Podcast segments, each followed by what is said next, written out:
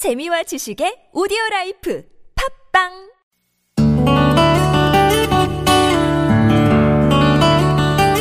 Thinking Aloud on May Morning by John Milton. Now the bright morning star, day's harbinger, comes dancing from the east and leads with her the flowery May, who from her green lap throws the yellow cowslip and the pale primrose. Hail, bounteous May, that dost inspire mirth and youth and warm desire. Woods and groves are of thy dressing, hill and dale doth boast thy blessing. Thus we salute thee with our early song, and welcome thee, and wish thee long.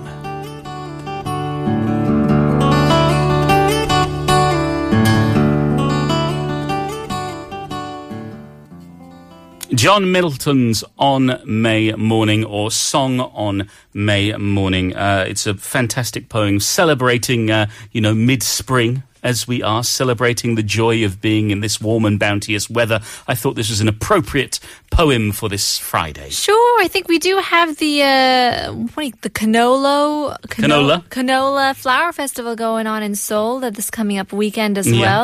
Uh, it's definitely a flowery May. You know, as soon as April kind of ended, we saw the the cherry blossoms, the magnolia, Sure. the canary, and things like that. It's definitely a time to.